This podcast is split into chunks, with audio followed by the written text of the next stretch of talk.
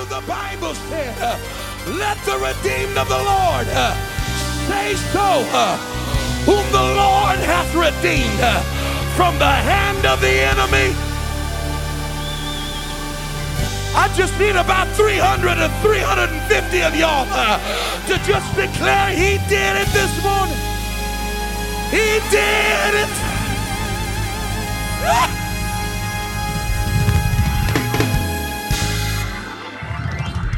timers would sing a song, You don't know like I know what He's done for me. Turn and tell somebody around you he did it this morning. Come on, high five about eight people on the way to your seat and tell him he did it.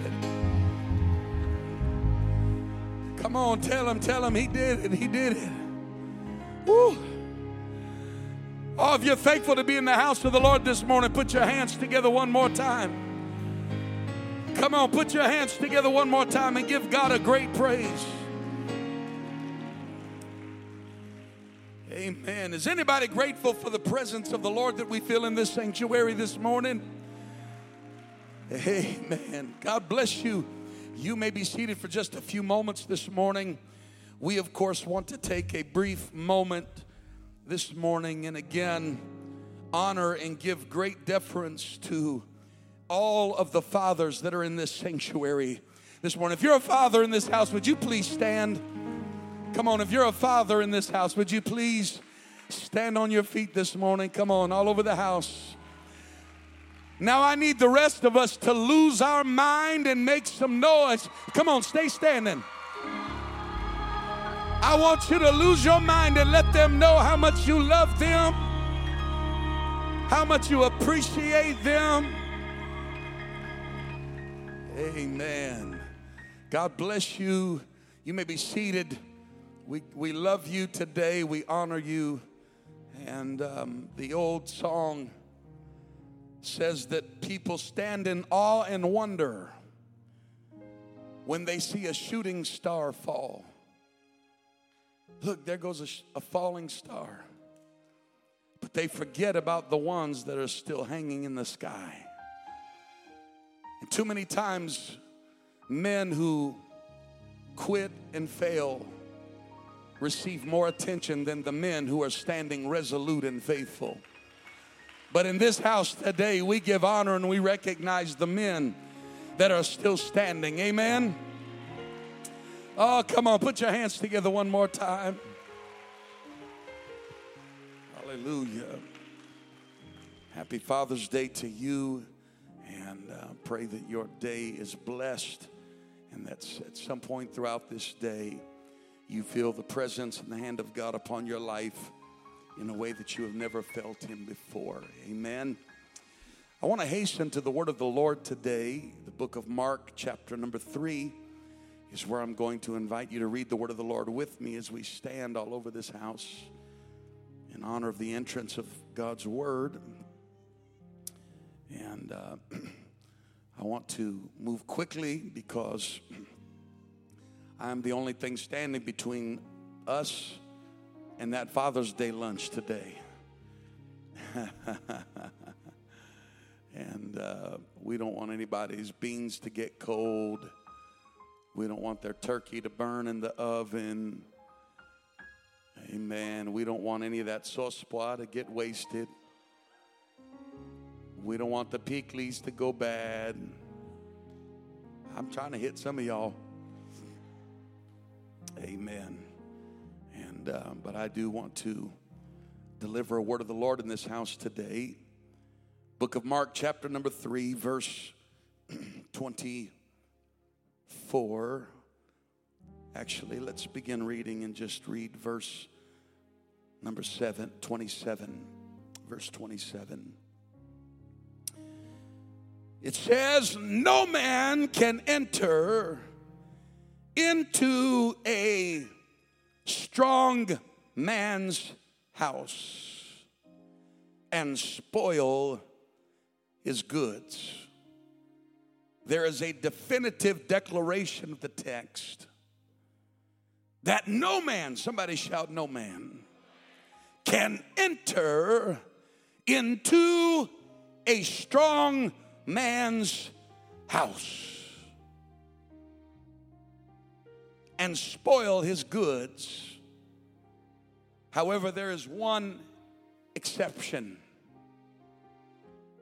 Except he will first bind the strong man, and then he will spoil his house. Turn with me to 1 Kings chapter 2. 1 Kings chapter 2. And I want to read verses 1 and 2.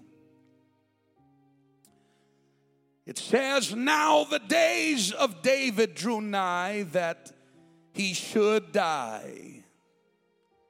And he charged Solomon his son, saying, I go the way of all the earth.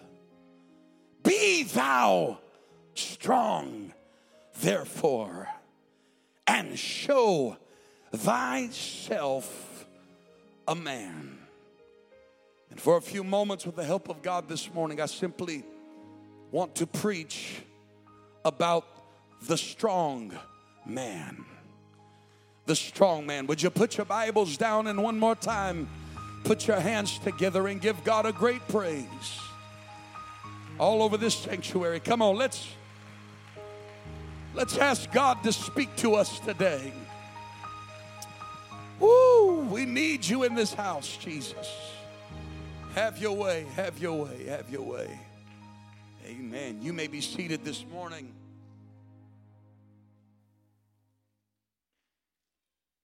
Book of Second Kings, chapter number 2, opens with King David in the presence of his son.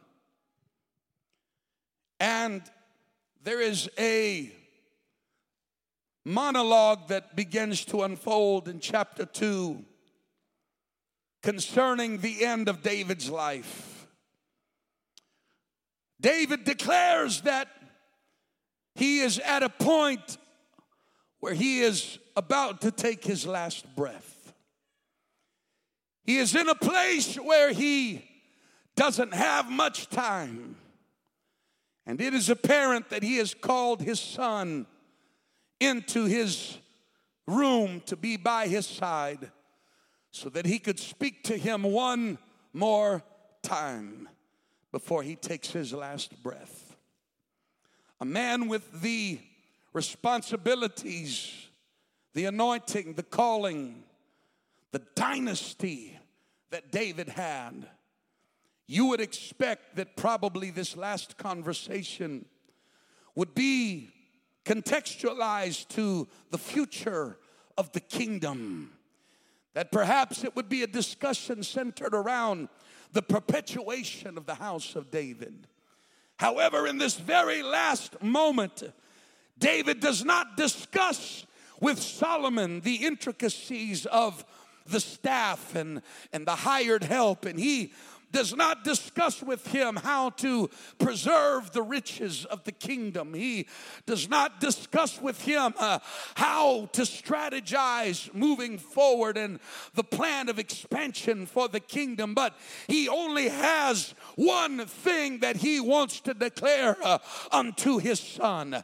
And he declares unto him, uh, My son, uh, be thou strong uh, and show thyself himself uh, a man. It was David's last wish uh, and command to his son uh, Son, whatever you do, uh, be strong uh, and show yourself uh, a man. There is an inextricable connection in the word of the Lord and a thematic principle that diametrically ties strength with manhood. God created men uh, to be strong.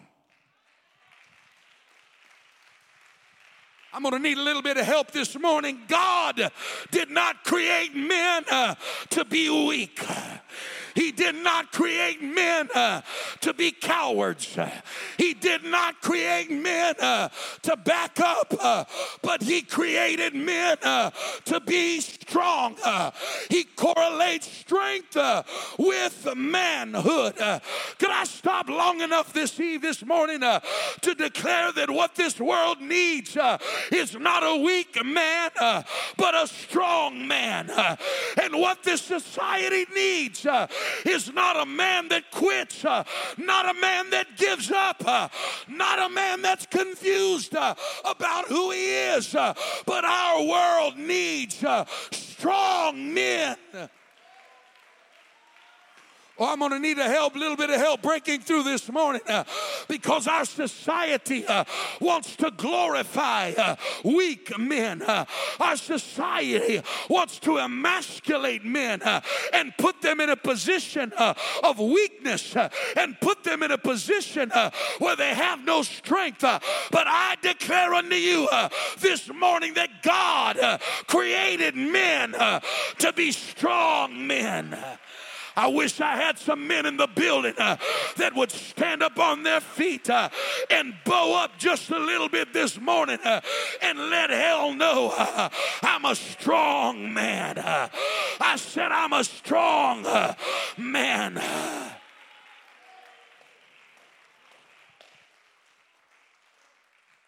The fact that he tells his son this leads us to understand the potentiality of his son being a weak man. David was a man that was well acquainted with strength. As a matter of fact, from a very young age, Brother Tobias, he was taught work ethic.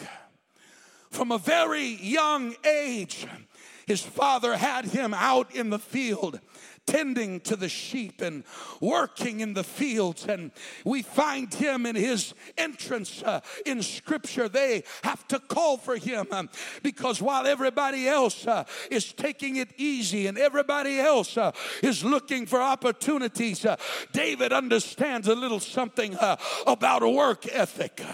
And we find him on the backside of a hill uh, tending his father's sheep. You couldn't tell David, you couldn't give him an excuse about work because David was working from the time he was a child. He knew something about strength. And when he was standing on a battlefield facing a giant, David rehearses the testimony that as just a young boy, as a young teenager, he said, One day I was out in the field and a bear came and took one of my father's little sheep. Uh, see, I don't have time to talk about this long enough, but before God gives you your own, you first have to learn how to defend somebody else's.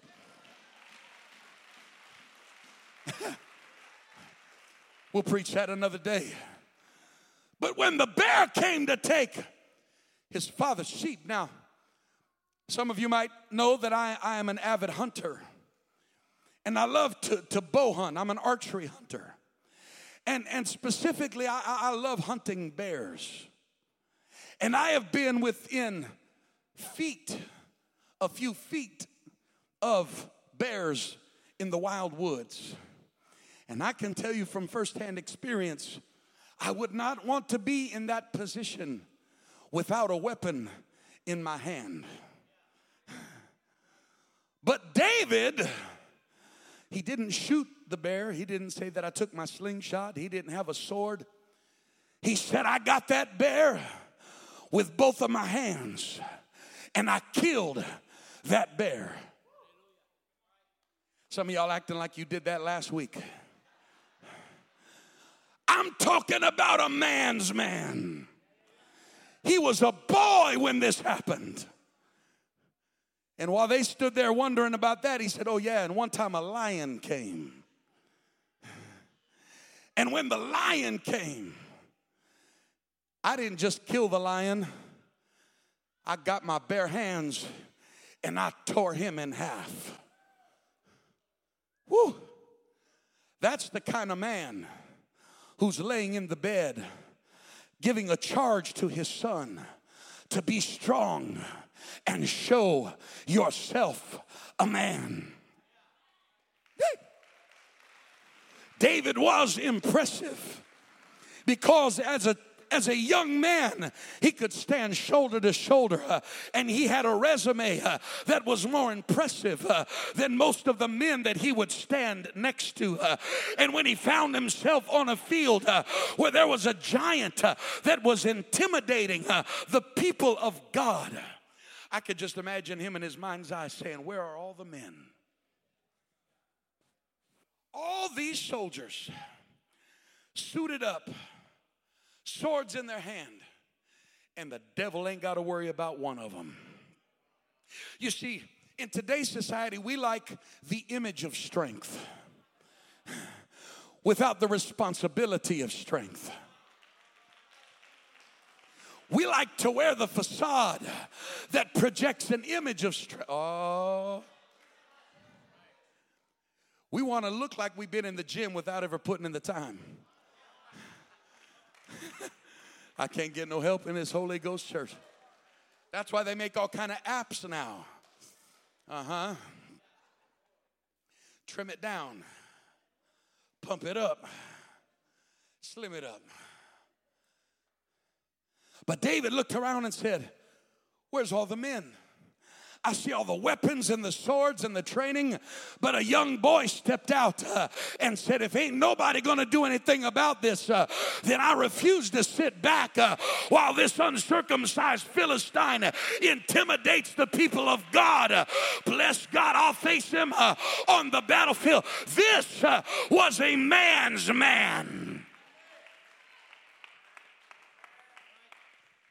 This was a man's man and his charge to his son. He did not give him tips on how to become wealthy.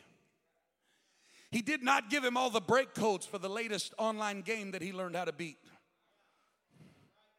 He didn't pass him his sneaker collection. But he said, Son, be thou strong, therefore, and show thyself uh, a man. He issued the same challenge uh, that I want to issue on this Father's Day uh, that it's time for the men uh, to stand up uh, and to show uh, themselves a man. It's time for the men in this church to stand up and be strong. Don't be weak. Don't be intimidated. Don't be afraid. Don't be caught up in all. Somebody needs to hear this preacher. Be thou strong, therefore, and show thyself a man. This world doesn't need another GQ star. Uh, this world doesn't need uh, another pimp. Uh, this world doesn't need uh, any of those things. Uh, what our society needs uh, is some strong men.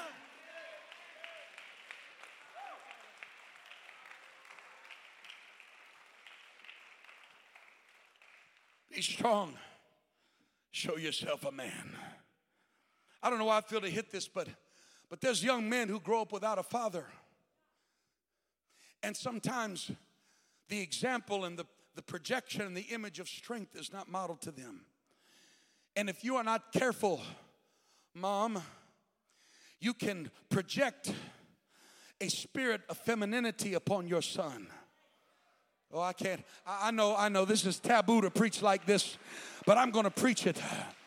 And if you're not careful, uh, you'll treat him, uh, you won't understand that there's got to be uh, some rough parts of life uh, that get a hold of him uh, and shape him uh, and make him and mold him. And if you're not careful, mama, you'll drive him into a corner to confuse his identity and he'll understand femininity more than he will masculinity.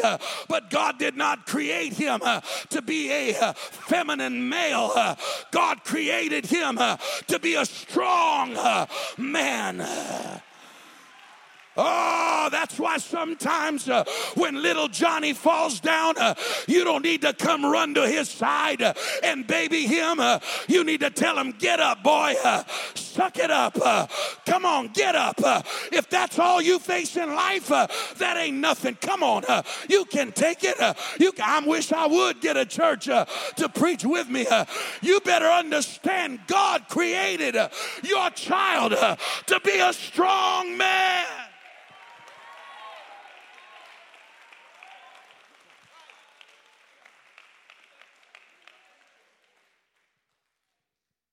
He just he just likes to play with dolls. He's just a boy. I, am sorry. This I know this ain't supposed to be a Father's Day. You better snatch them things out of his hand and teach him the difference. Snatch him out of his hands and teach him. God created you to be a man, son. God, come on. He created you to be a strong man. Kick him outside in the dirt every once in a while. Go make a mud puddle and throw him in the mud puddle every once in a while and wrestle with him. This world has too many feminine men, men who have been emasculated by society and the plan of the enemy. So we're raising men who don't know how to stand up for what's right, who don't know how to take a stand in the face of adversity who don't know how to declare truth in the face of lies. But I came to preach in this building today uh, that in this house God has uh, some strong uh, men. some strong, uh, I need some men to just roar in this place uh, and declare, I'm a strong uh, man. I'm a strong man.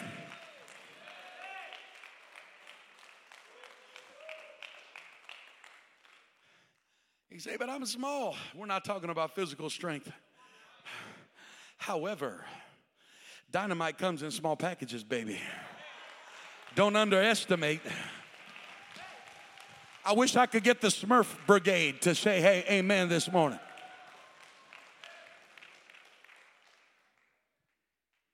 Strength is not necessarily large biceps and pectoral muscles. But strength is the tenacity to be what God called you to be in the face of adversity. Strength uh, is being able to lead your family through a storm. Uh, strength uh, is the fortitude to keep on going when everything inside of you says to quit. strength is that, that quality of saying, I've got to live for God no matter what happens. Oh, come on, somebody. Uh, God said, Be strong uh, and show yourself a man. Be strong. Don't be weak. Don't be frail. Don't be fragile. Handle it. Handle what comes your way. I've got to hurry this morning, but there there are four things that I want to give you this morning. That if you're going to be a strong man, this is what you have to do. If you're going to be a strong man, you've got to become the priest of your home. A strong man is the religious leader of his household. Come on, somebody. A strong man doesn't let his wife be the religious leader of the home. A strong man uh, doesn't let his wife uh, be the one that leads the family to church every week. Oh, it's getting quiet in here. Uh, a strong man doesn't put his wife. How many of you would, would get into a fight and push your wife to the front of the line? Some of y'all don't answer that question. I don't want to have a week's worth of marriage counseling on my hands after this service. How many of you men in the middle of the night would hear a, glass break or a door fling open? And you're laying in bed. How many of you would go, ah! Honey, go check it out.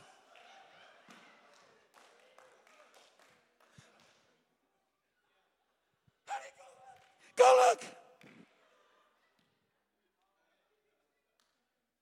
We're laughing, but that's how some of us are living spiritually because in the dimension of the spirit uh, there's a war going on uh, and there's a fight going on uh, and on the front lines uh, the man is absent uh, the husband is absent uh, the father is absent and it's mama that's always saying come on let's go to church and daddy's trying to make excuses why to miss service? It's oh it's getting quiet in here it's mama that's always saying come on we gotta pray and daddy who's trying to fight. It's always mama who's trying to give the word to the children while daddy's trying to explain while the why he doesn't have to listen to the preacher. Come on, God said if you're going to be a, a, strong man, you've got to be the priest of your home. You've got to lead your family spiritually. Come on, daddy. You ought to be the one that gets up in the morning and just come on, kids. We're going to the house of the Lord. Uh, come on, honey. Uh, I know you're tired. Uh, I know it's been a long day, uh, but we're giving God our very best. Uh. Come on, sir. Your wife shouldn't have to fight you uh, over going to church uh, or going to prayer meeting uh, or your giving. Oh, come on, it's quiet in here. God needs uh, some strong uh, men.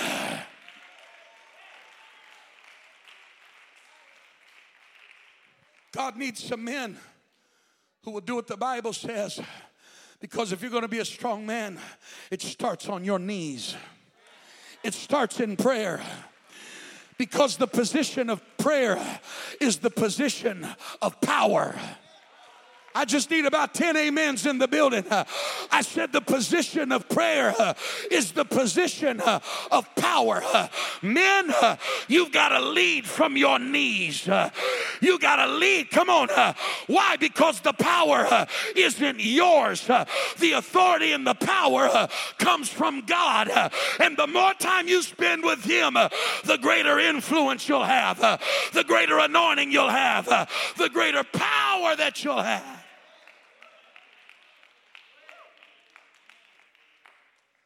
The Bible says to pray without ceasing, without stopping. Another place says that men, tell your neighbor, men ought always to pray and not faint. You know what that word faint means? It means to give up and quit. That tells me that the key to you not giving up and quitting is your prayer life.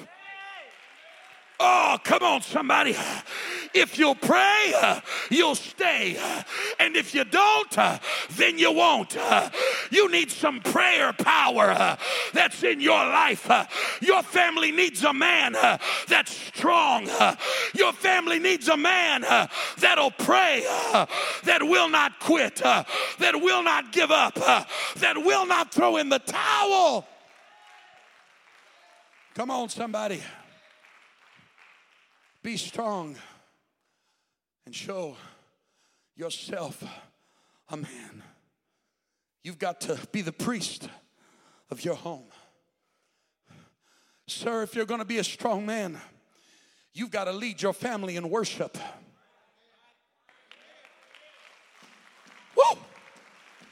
I'm not afraid to preach this one bit this morning. Uh, and I'm not backing up one inch uh, because I'm a strong man. Uh, you got to lead your family in worship. I get tired of seeing the altars full of women while the men are looking like Joe Cool sitting on the pew with your necktie just right. Never break a sweat, looking calm and collected. Sir, it's time for you to be strong strong uh, and show uh, yourself uh, a man. Come on, a strong man will lead his family in worship. A strong man won't push his family out, but a strong man will lead his family out in worship. Come on, somebody. I'm going to preach until I break the back of a devil that this morning. I'm going to preach until I run a devil out of here, a devil of pride, that wants to hold you to a pew, uh, a devil of pride uh, that wants you to keep your mouth closed, uh, a devil of pride uh, that wants to keep you captive uh, because he knows the power uh, of your worship. Something happens when men worship. Walls begin to come down, chains begin to break, strongholds are loosed. If you're going to be a strong man, you got to lead in worship. I just need some men in the building uh, that'll throw your hands in the air uh, and shout uh, with a voice of triumph.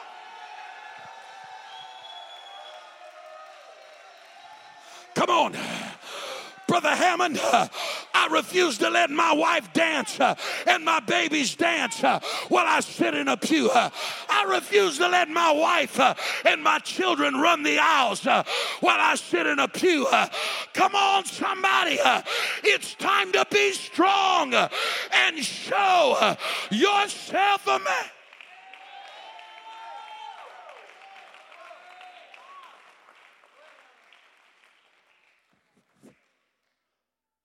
Might I remind you, mom and dad, and I'm preaching to fathers, that your children, your family, is one generation from leaving everything that God has done in your life.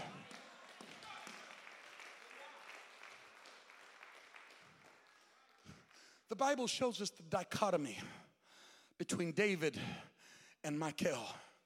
David is coming into Jerusalem worshiping every seventh step as he brings the Ark of the Covenant. Until one place, Brother Donnelly says that he shouted until his garments came off. You know what that tells me? He wasn't worried about how cool he looked. He wasn't worried about trying to be kingly. He wasn't worried about trying to, I'm just not the emotional type.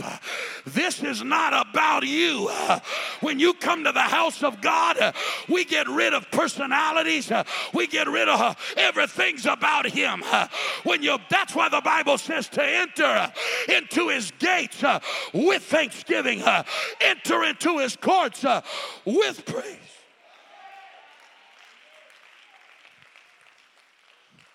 David's exuberant worship. Why? Because he understands leadership. I'm leading this country back into a covenant with God. And if I'm gonna lead them, I've got to be an example to them. Do you want your wife to keep worshiping? You better get worshiping. You want your babies to worship? You better start worshiping. David shouting, and there's Michal in the window, just watching, spectating, while she should have been down there with him worshiping. But the problem is, is she was the king's daughter. She was the daughter of Saul. And that king never worshiped God like that. And because she never saw daddy do it, it was foreign to her. Daddy, all it takes is a daddy who won't worship. And his kids will grow up wondering, is this even necessary? Oh, it's quiet up in this Holy Ghost church. All it takes is a daddy who quits coming to an altar, and your children will become strangers with the altar. Oh, I'm going to preach till I bust it open. Uh, all it takes is a daddy uh, who won't get on his face uh, and cry tears uh, in front of his family. Uh, and your babies, when they get older, uh, will begin to wonder is this even real? is this even worth it? hear me, daddy. God called you to be strong and show your real men know how to worship. strong men know how to pray. strong men know know how to dance in the Holy Ghost. Uh, strong men. If you're going to be a strong man, you've got to be the priest of your home. That calling is higher than your calling to make a million dollars. Putting a roof, roof over your family's head means nothing if it all burns and they go to hell. Putting your kids through college means nothing if they're lost and they don't know who the one God, uh, one true and living God is. You better get your priorities in the right place uh, and teach your children uh, that there's only one God uh, and his name is Jesus uh, and we worship him uh, with all of our heart, with all of our soul, with all of our strength.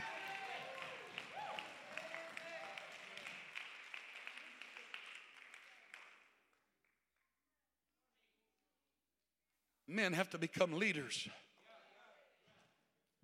If you're going to be a strong man,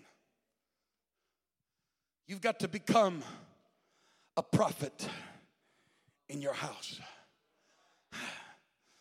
Proverbs 18 and 21 says that life and death are in the power of the tongue.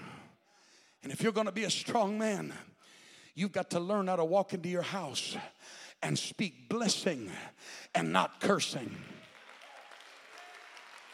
Come on, does anybody beside me know what it's like to grow up in a home where the only thing that comes out of father's mouth uh, is that everybody's a bunch of idiots uh, and they're stupid uh, and what are you doing? Uh? You can't do anything right. Uh, you're nothing and a nobody. Uh. what did you do that? Is there anybody beside? Daddy, if you're going to be a strong man, you got to learn the power of life and death and you got to start walking in your home and speaking life over your babies speaking life uh, over your marriage. Uh, come on, uh, you shall live uh, and not die. Uh, you're the head uh, and you're not the tail. You're above and you're not beneath. You be, got to become a prophet in your home. Your words mean something, Daddy. Your words carry weight. Don't let the anger of life cause you to let your words become a tool of destruction in your home. But you got to become a prophet of God over your house, calling things that are not as though they already were, speaking faith, speaking life. The Bible said that, that when Rebecca was giving birth to her child, the Bible says that she died in childbearing. And as she's laying on that, that, that bed delivering her child, and her life is flowing out of her body, she is dying. In that moment of pain and struggle, she declares a prophetic word of identification over her child. And she says, He shall be called Benoni, the son of my suffering. And if you're not careful, mama, if you're not careful, daddy, in moments of struggle, you will project your pain over your children and you will prophesy these kind of curses over their life instead of blessing. Ah, you're just a pain. You're just a hassle. I don't know why I ever had you. You can never do anything right. They'll begin to feel like they were a mistake instead of a blessing. You're just the son of my suffering. I don't even know why I had you. I wish you'd be like somebody else. But thank God uh, for a father uh, that when they came to him uh, and said, Mama said his name uh, was Benoni, uh, Daddy said, No, no, uh, we're not going there. I don't care what she went through. I don't care how much pain it was. I'm in pain my own self. But his name won't be Benoni. His name shall be called Benjamin, son of my right hand. And it was the prophetic word of a father.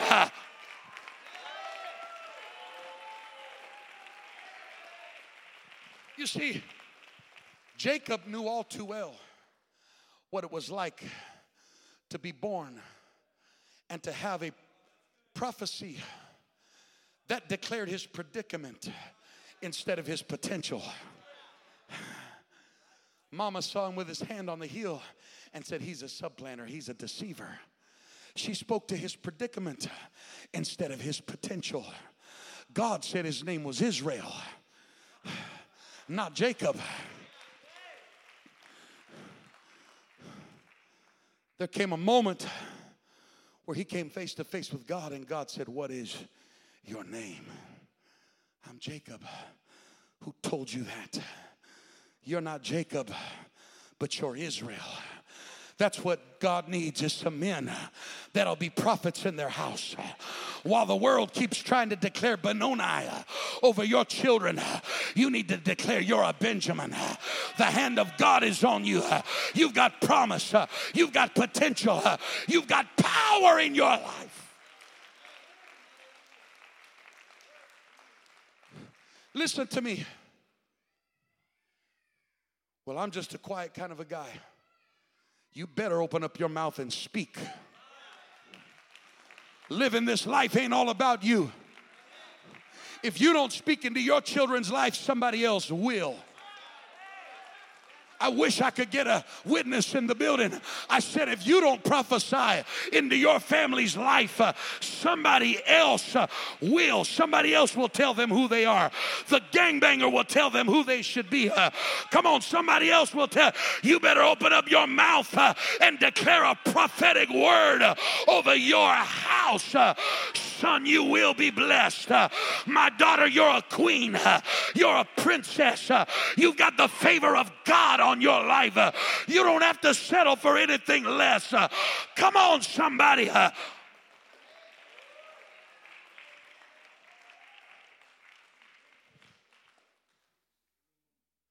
I know what it's like.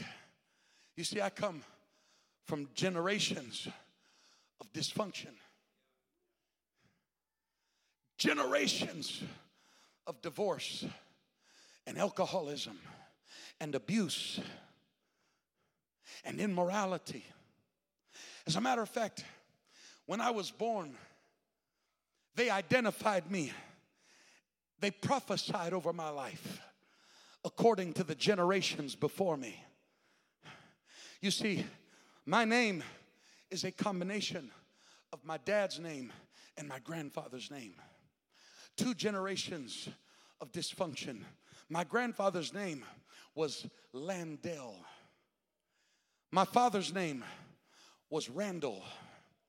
And so when I was born, they combined Landell and Randall, and they came up with Randell.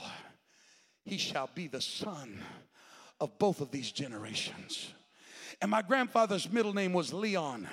He was Landell Leon Williams. My father was Randall Leon Williams. And they named me Randell Leon Williams. And the prophecy kept coming to me You're Benoni. You're the son of suffering. You're the son. But there came a day when I met a greater prophetic voice in an altar, and the Holy Ghost got a hold of me. And when the Spirit of God filled my life, God said, You're not a Benoni, but you're a Benjamin. I don't care what they named you. I don't care what you've been through. I don't care what your daddy did to you. I don't care if you never knew uh, who your mama daddy was. Uh, Calvary's tree uh, is greater than your family tree. Your name is not prophesied this morning over the men of this house. Your name is not Benoni, but your name is Benjamin.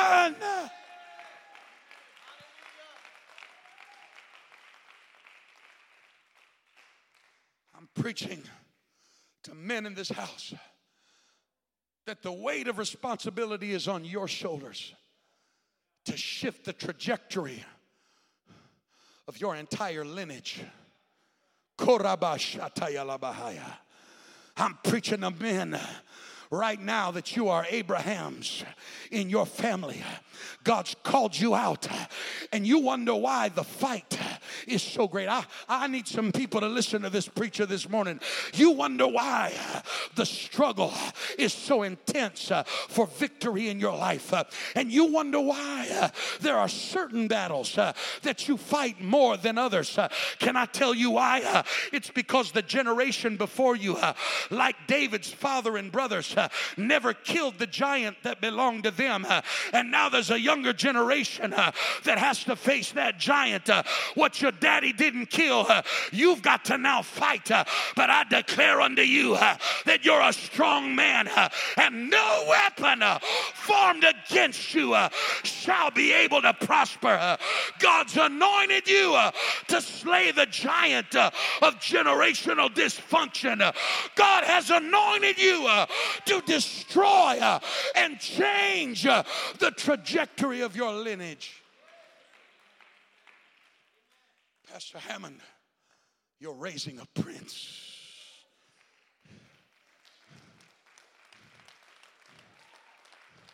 And the reason you have to struggle with some of the things because you're standing as a buffer and the arms of generations are trying to reach not for you. They're trying to reach for him. And he needs a strong man. Be strong. Show yourself a man.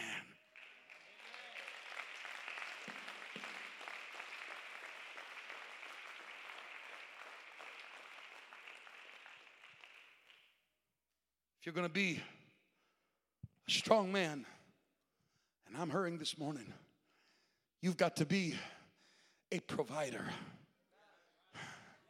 for your family.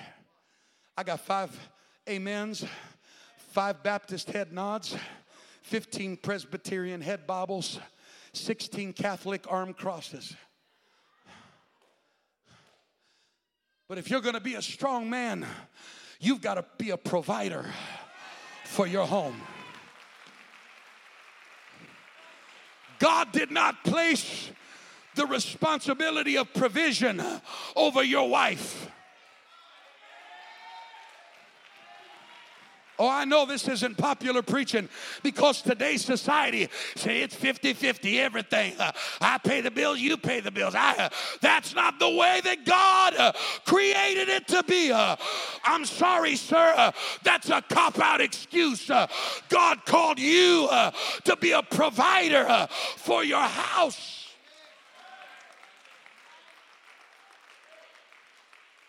Woo! Now I better stop and qualify myself before some of you go commit suicide. Well, dear Lord, Bishop, it's taken both of us to make it happen. I understand, but that shouldn't be your goal. That shouldn't be the end game.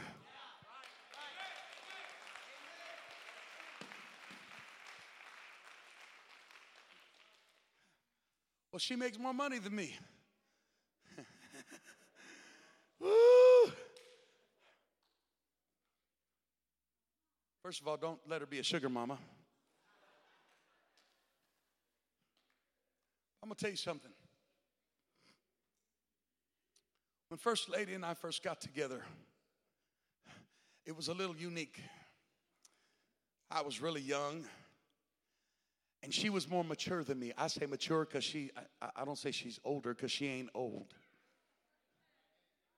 She was more mature than I was by the space of about two and a half years. And now that, that two and a half years don't mean nothing, but, but when you're 16 and 19, and see, this lady, she was such an awesome student at school and just, you know, she, she's got the most incredible work ethic you ever found in your whole life. She, she will work you under the table.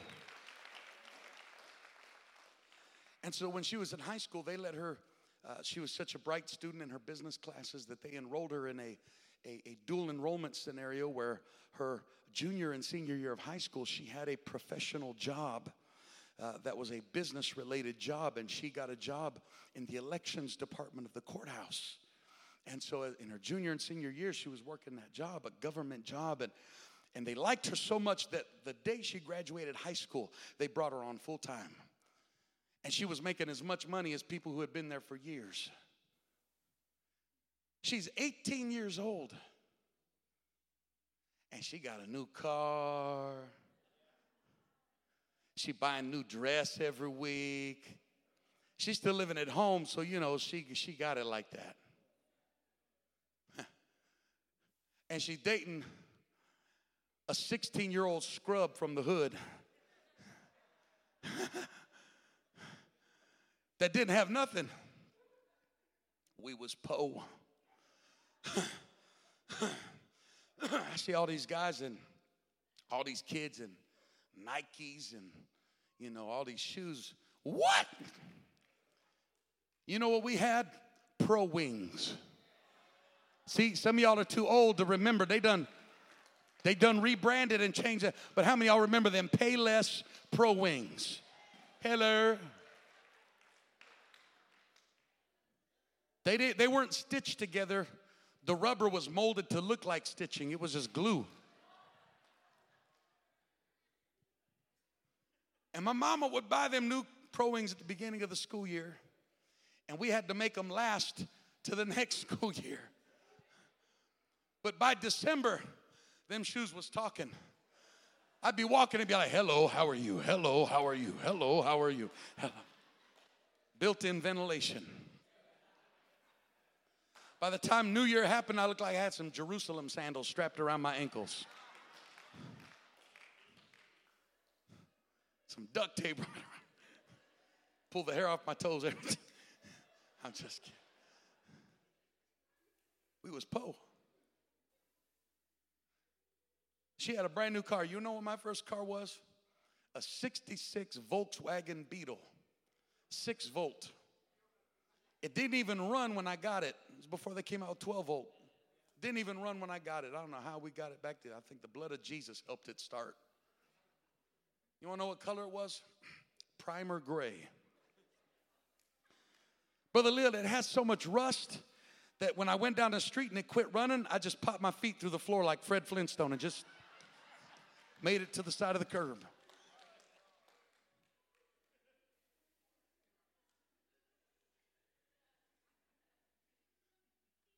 But I tell you what I did have was work ethic. And as long as you got work ethic, you might start on the bottom, but baby, you don't have to stay on the bottom.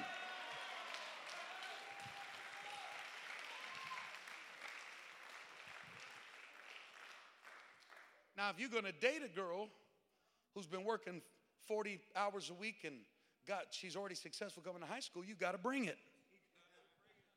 I. I had no money to bring and 40 plus hours a week. Okay, I'll there stop there. Don't be afraid of hard work. We're raising generations of young men that are afraid of hard work. Woo! This would be a good time for some of y'all to put your finger up uh, and run to the restroom right now. Uh, it's good for you every once in a while uh, to have to do some manual labor.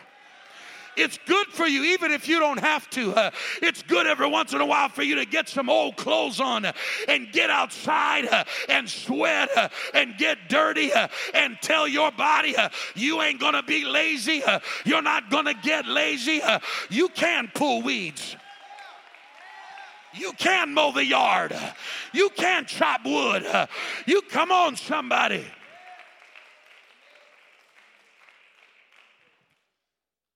I know some young men would rather be broke than to go get a job that requires hard work. Be strong. Show yourself a man.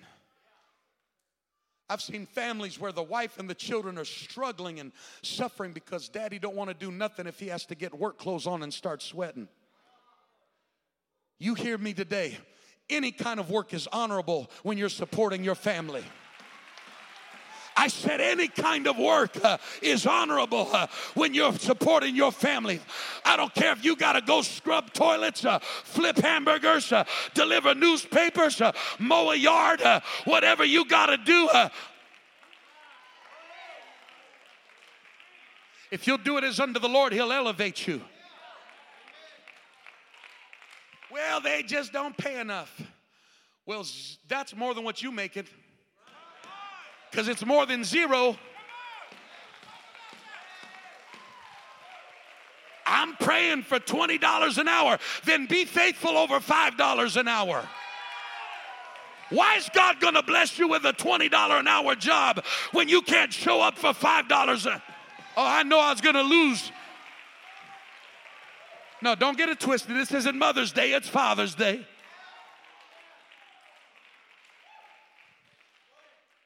Faithful over $5 an hour and let God give the increase. I'd rather sit home and starve. That's ignorance. Get up and get to work. Save your save your aluminum cans if you got to go down to the go down to the pawn shop get yourself a lawnmower and start cutting your neighbor's yard for $15 a week uh, and watch god turn it into a business work is the preservation of the soul you want to know why some men have no sense of worth because they ain't doing nothing with their life it's hard to feel good about yourself when you're sitting at home all day. It's hard to have self esteem when all you're doing is, is goofing around and being lazy all the time. Confidence comes by getting out there and doing something with yourself. Get started with something. How did I get on all that? Oh, yeah, I had work ethic. 40, 50 hours a week, I was hustling. I wasn't making a lot of money, but I was getting dirty. And more importantly, I was declaring something in the spirit. I was breaking chains that wanted to put themselves around me. And I can remember, I can remember being at my wife's parents' house. You know, I was trying to get my little swag on dating, you know, trying to trying to trying to impress her and trying to boy i did a horrible job honey. That little volkswagen beetle pull up i was head to toe in dirt but i showed up and it'd be 11.30 at night brother michael. Time to go home because it was curfew. And i don't know how many times i went out there and that thing wouldn't start and here's me and my beautiful girl who's got a job and a brand new car sitting behind her parents' house out there helping me push my car to get it started that's the kind of girl you need to find. Not some bougie girl.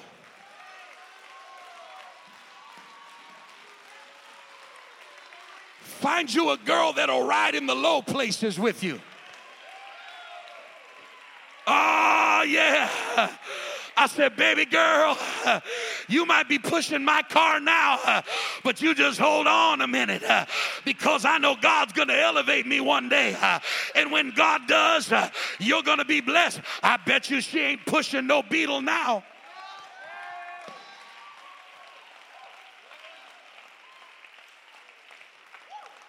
If you're going to be a strong man, you got to provide for your house.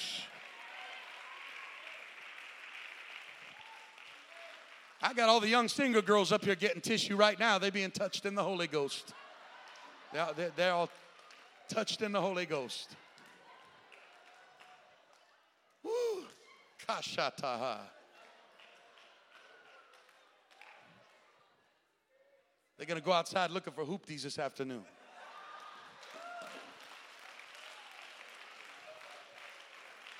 Find a man who prays, who worships, who's submitted to God, and who knows how to work. If you can get those four things, baby, uh, the sky's the limit. Uh, God can take you anywhere.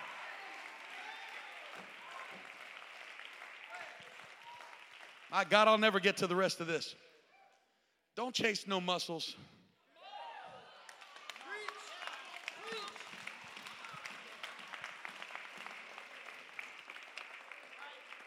I know some broke fellas in the gym. Them muscles don't mean nothing when you're trying to put food on the table. That cool haircut and all them nice clothes. Yeah, you know why I got all the nice clothes? Because he spent all the bill money to get them. And it don't mean nothing when your lights are shut off and there ain't no groceries in the fridge. Don't, don't you marry. Dear Lord, how do I get off on this?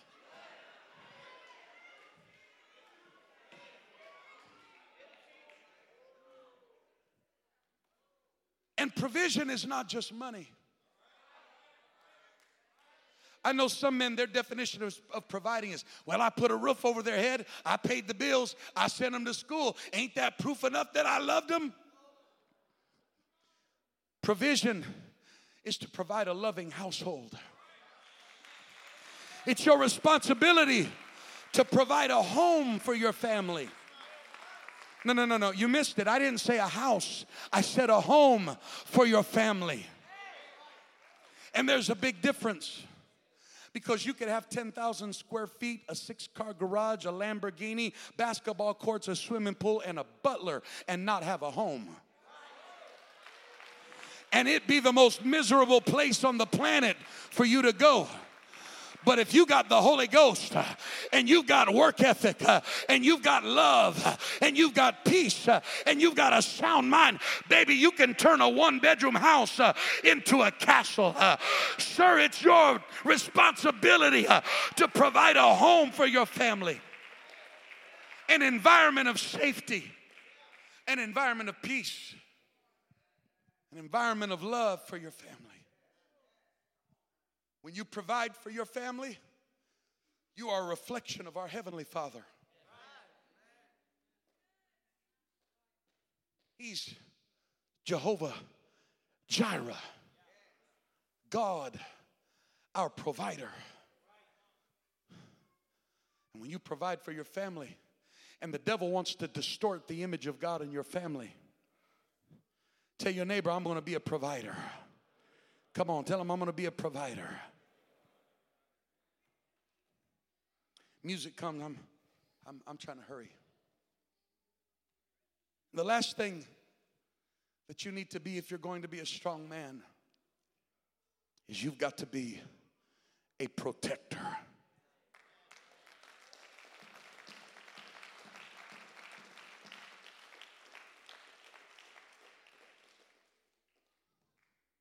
I used the example earlier. But how many of you would be going down the street with your wife if somebody stepped up threatening violence? How many of you would go, ah! Get him, honey. Get him. Get him. Let me see your skirt. It ain't a skirt. thank you. Go ahead. Thank you. You've got to be a protector. Now, most of us would jump at the chance. Somebody good, you know, step up and badmouth your wife. You'd be like, oh. So I can see some of y'all already bone up right now.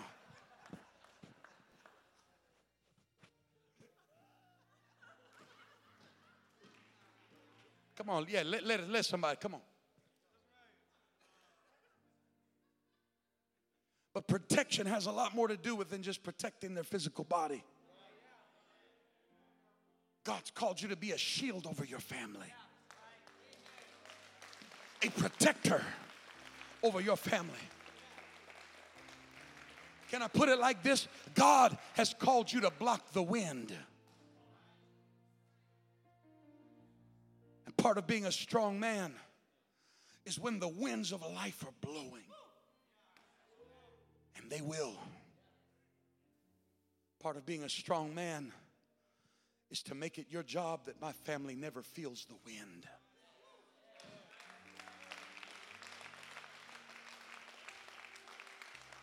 I'll handle the pressure. I'll handle the I'll handle the, the opposition. And I'll block the wind for my family. Some men do it so good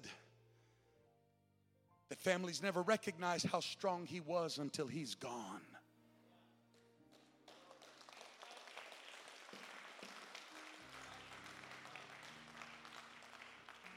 And they say things like, I never knew he was dealing with all of that because he was blocking the wind. Men sometimes blocking the wind is learning how to keep your mouth shut when all hell's breaking loose.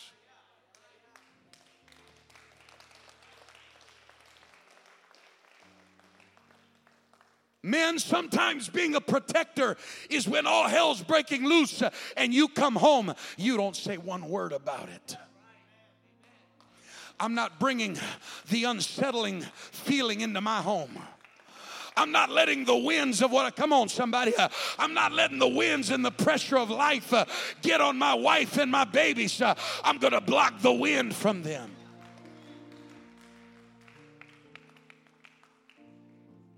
One of my favorite stories. It's a literary classic called The Cay. It's a story about an old man who gets stuck on an island with a little boy who's blind. They're involved in a shipwreck, and the boy is blinded. They come from two different cultures and parts of the world. And this little boy has to learn how to trust this old man and he cannot see. And in one part of the story, there is a great hurricane that is coming, and they're stuck on a small island. And that old man gets the little boy, and he puts the little boy up against a tree. And the old man gets himself right up against the boy, and he ties his arms around the tree, cuffs himself around the little boy. And when the storm begins to blow, and the winds begin to beat, and the rain begins to drive, and there's debris and particles flying and terrorizing the island, all the little boy can feel is the warmth of that old man that has his arms around him. Little did he know that while the storm was blowing, it was destroying and tearing the man's back to pieces. And when the storm finally ended, the little boy felt the old man slumped over the tree. And the old man gave his life to block the wind from the little boy. And sometimes we don't understand the pressure that men are under trying to block the wind from their families. And we can't relate because we can't feel the wind. And we think because we can't feel the wind that everything's okay. But there are men in this building who are giving their life to protect their family. You see, David not only knew what it was like to have victory over the lion and the bear, but the Bible tells us about a time that he comes up on the camp. And when he gets there, the Bible said that they had invaded Ziklag and they had taken everything. They had kidnapped all of the children and the women and they had set fire to everything. I wonder if there's any men in this house that know what it's like to come up to a place in life where you look around and it looks like everything is falling apart.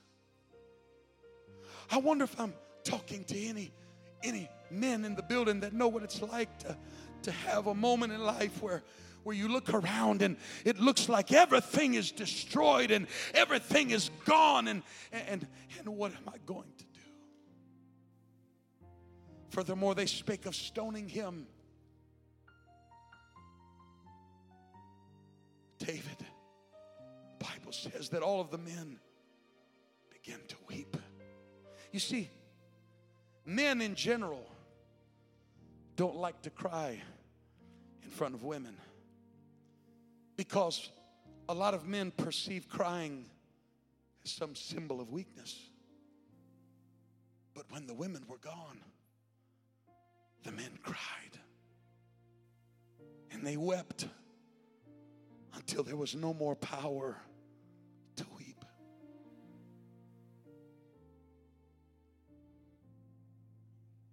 I came to preach that at this moment of vulnerability, man, it's easy to want to throw in the towel. It's easy to say, I, I can't keep doing this. I don't know what to do. But I'm talking to some men in this house that there are some women and some children who are depending on you not to come to this place of life and throw in the towel. There are some women uh, and children uh, that are depending on you uh, not to come to this place and give up and say it's over. I can't handle it anymore. David didn't even have another man to talk to. He looked around and they were crying too. He realized they got their own struggles.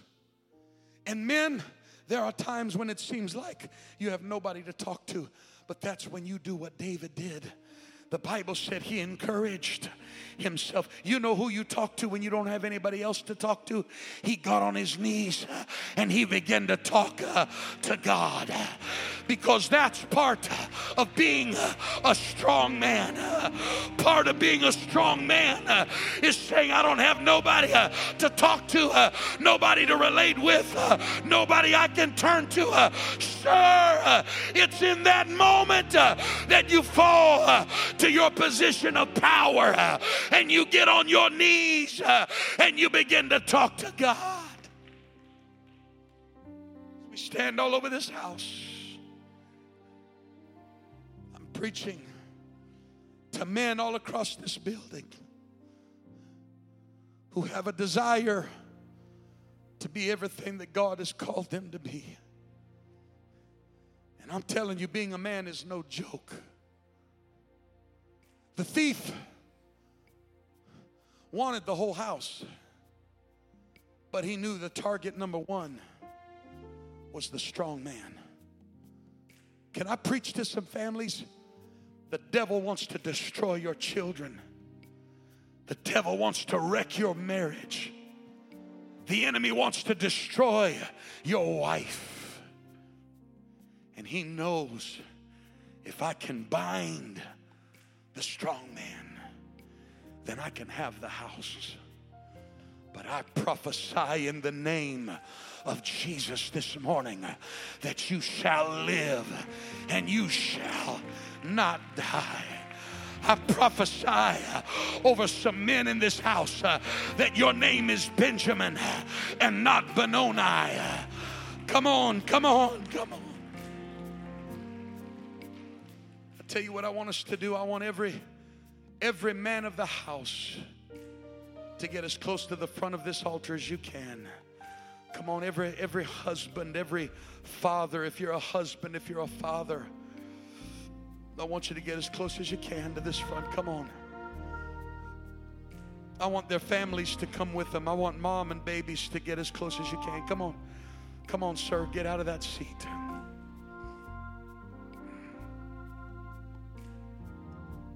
I want you to get as close as you can. Come all the way to the front. Come all the way to the front. Come all the way to the front. I want every every boy in this house, every young man in this house to get as close as you can to the front. I want you if your daddy's here, I want you to get as close to your daddy as you can and grab his hand. I want every daughter in this house to get as close as you can to your father if he's here. To every boy that's in this building and your father is not here, I want you to find a man in this house that you look up to, and I want you to get as close as you can to him. Come on, every every boy, every man in this house, I want you to come. Come on. Come on. Come on, Wesley. Come on.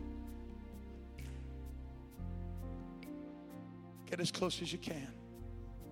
Find him.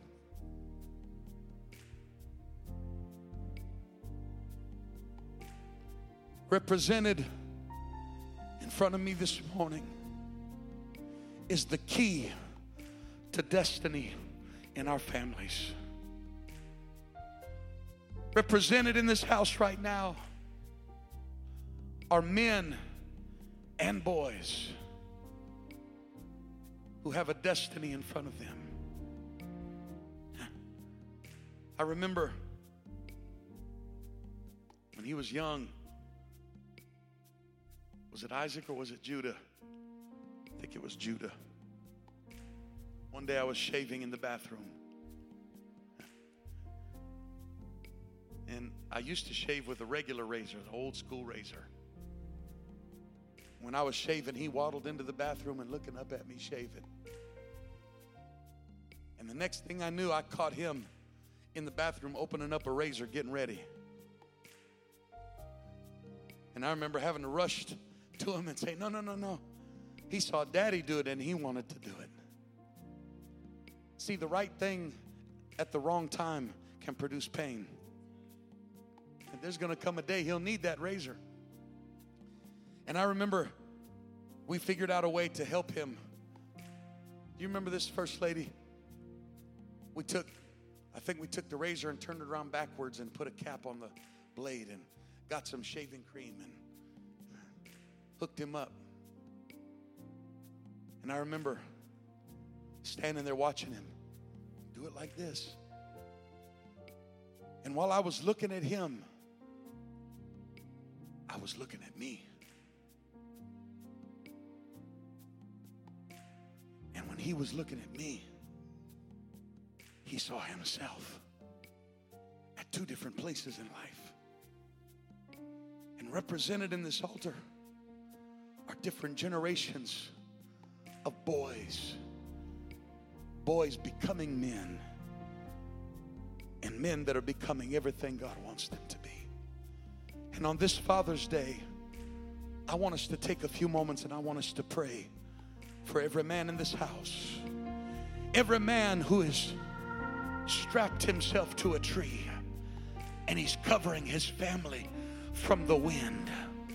And, Mama, you don't even know the pressure you don't even see the tears because He don't let them fall in front of you. And you think everything's great and everything's okay because you can't feel the wind and you don't know the pain and you don't see the pressure. But today, I want us to lay our hands on our daddies. I want us to lay our hands on our children, on our boys. And I want us to begin to pray. Come on, come on, wife, would you pray for your husband? Daddy, son, would you pray for your daddy? Daughter, would you pray for your daddy right now? Come on, I want us to begin to call out their name and I want us to begin to pray over them right now. Come on, help me pray. Help me pray. Come on, pray. Pray God's protection over that man. Pray the blood of Jesus over that child. Come on, mama. Plead the blood of Jesus uh, over that man today. Uh, oh, God. Uh, let the strength of God come on. Pray wisdom in his life. Pray that God will give him strength. Pray that God will show him. Pray that God. Come on, in the name of Jesus. In the name of Jesus. Come on, help me pray. Help me pray. Help me pray.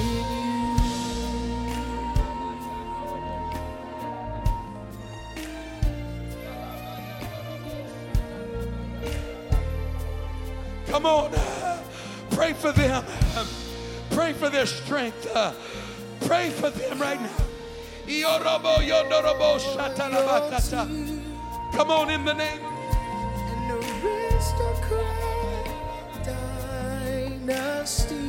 Come on, the goal of the enemy.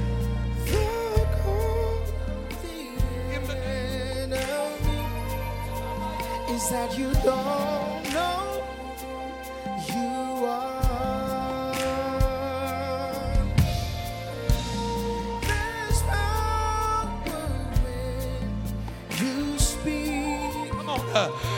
don't even understand that the enemy wants to destroy the confidence uh, of your father, of your husband. Uh, but today we're praying. Today we're standing as intercessors. Uh, come on, you don't even know uh, the nights he lays his head down uh, and wonders how, uh, how do I even be a man? How am I supposed to be a husband? How am I supposed to be a father? but today we're praying. come on, pray over him. pray over him right now in the name of Jesus.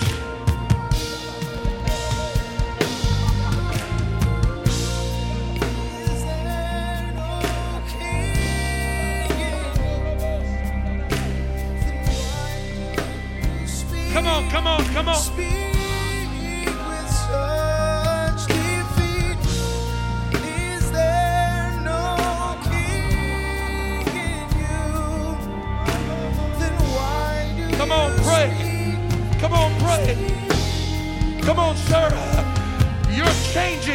future generations. You're changing the trajectory of your dynasty. Come on.